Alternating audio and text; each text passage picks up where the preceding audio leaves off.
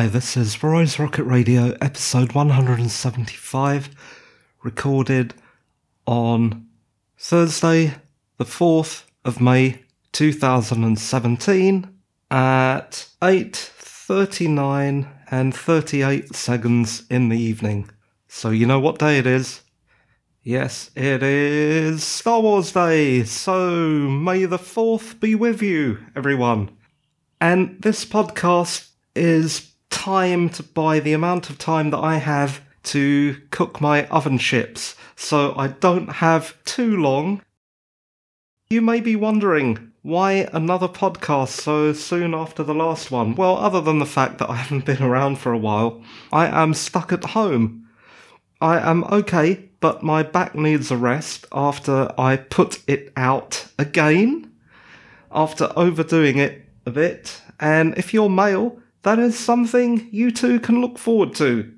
So, congratulations on that Y chromosome.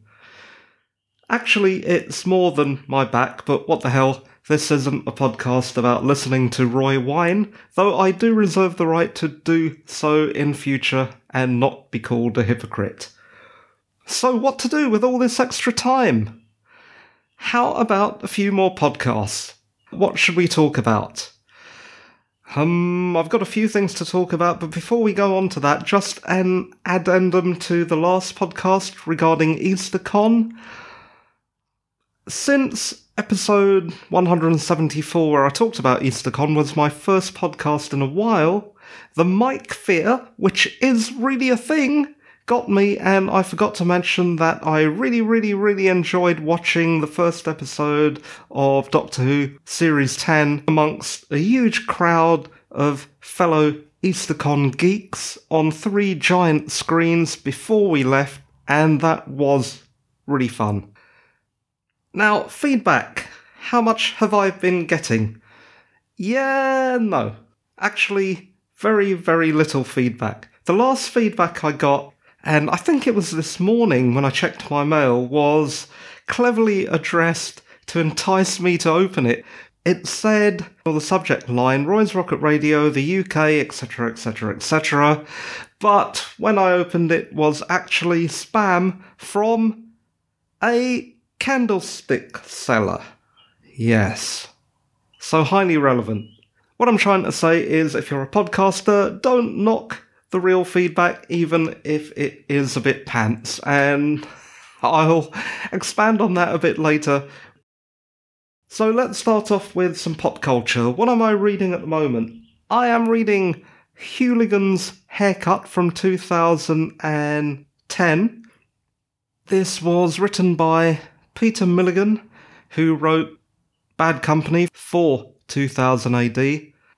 And the artwork is by Jamie Hewlett of Tank Girl fame, and judging by the style of his art, I'm guessing he also did stuff in 2000 AD, but who can remember that far back? And of course, the Gorillaz artwork for that band.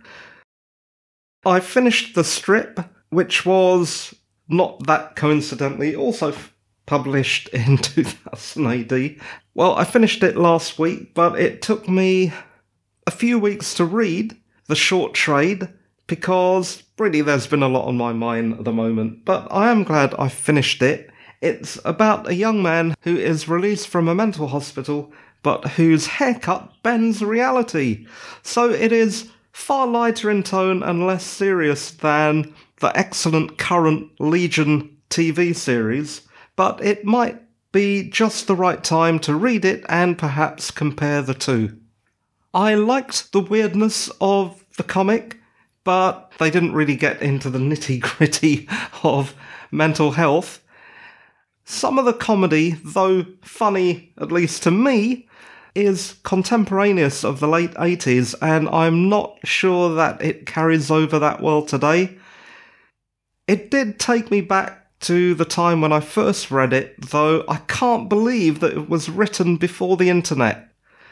According to a little Google search, it was first published in 2000 AD in 1990 in progs 700 to 707.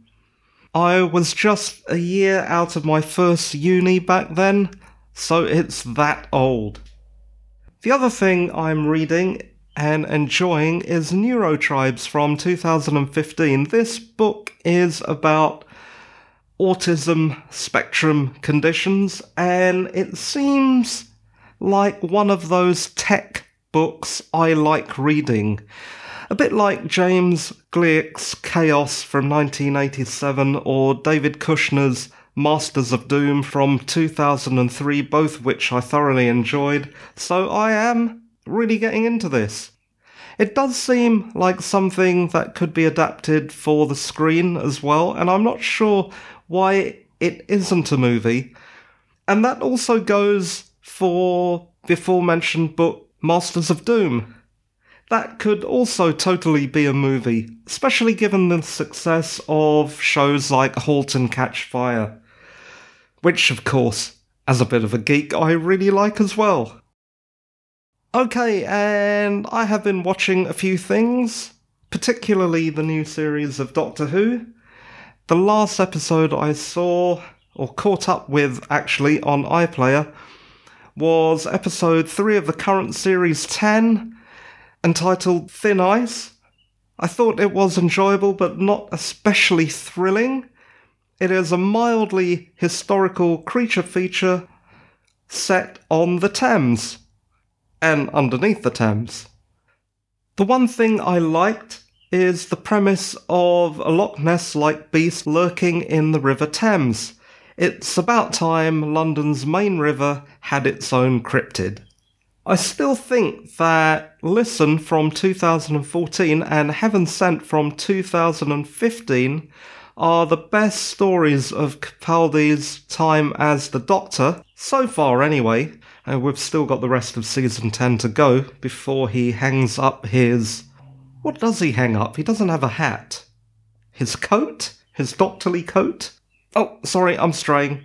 And of course, given my taste for horror, Listen and Heaven Sent should come as no surprise that they are my favourite episodes. I recommend that you hunt them down for a scary rewatch, which should, of course, drive you behind that sofa. On to creative matters today writing. I have the laptop out so I'm doing a little writing given that I'm at home, but making sure to get up every half an hour because all that sitting isn't great for my back either. Maybe I'll talk some more about that tomorrow. Oh, yes, tomorrow there is another podcast, and in fact, the notes are already written. And on to something else now technology. I am thoroughly tempted by the more expensive of the Raspberry Pis, the Raspberry Pi 3B, the latest incarnation of the British RISC CPU'd mini board. And I found out recently that RISC OS was properly compiled and tweaked for the latest Pi, so all the drivers presumably work for the things that it does support, apart from Wi Fi, which it still doesn't support, but hopefully, you never know. From what I've read online, before this point, to get RISC OS working properly on the 3B, you would have to faff around a lot. And why RISC OS?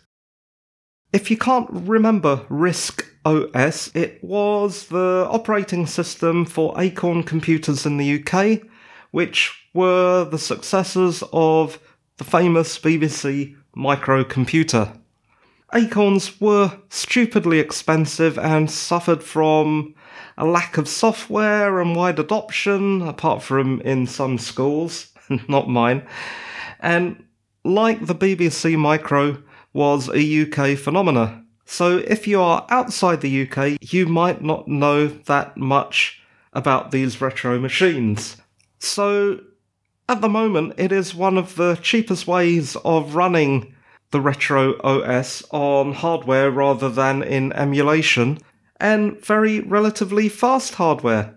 If you're interested in British retro computing, be sure to track down an enjoyable British TV comedy drama called Micro Men from 2009, which I have also talked about on this podcast. Can't remember the episode, but do a little search on the blog and you should find it. The blog that is at Roymathur, R O Y M A T H U R dot wordpress dot com.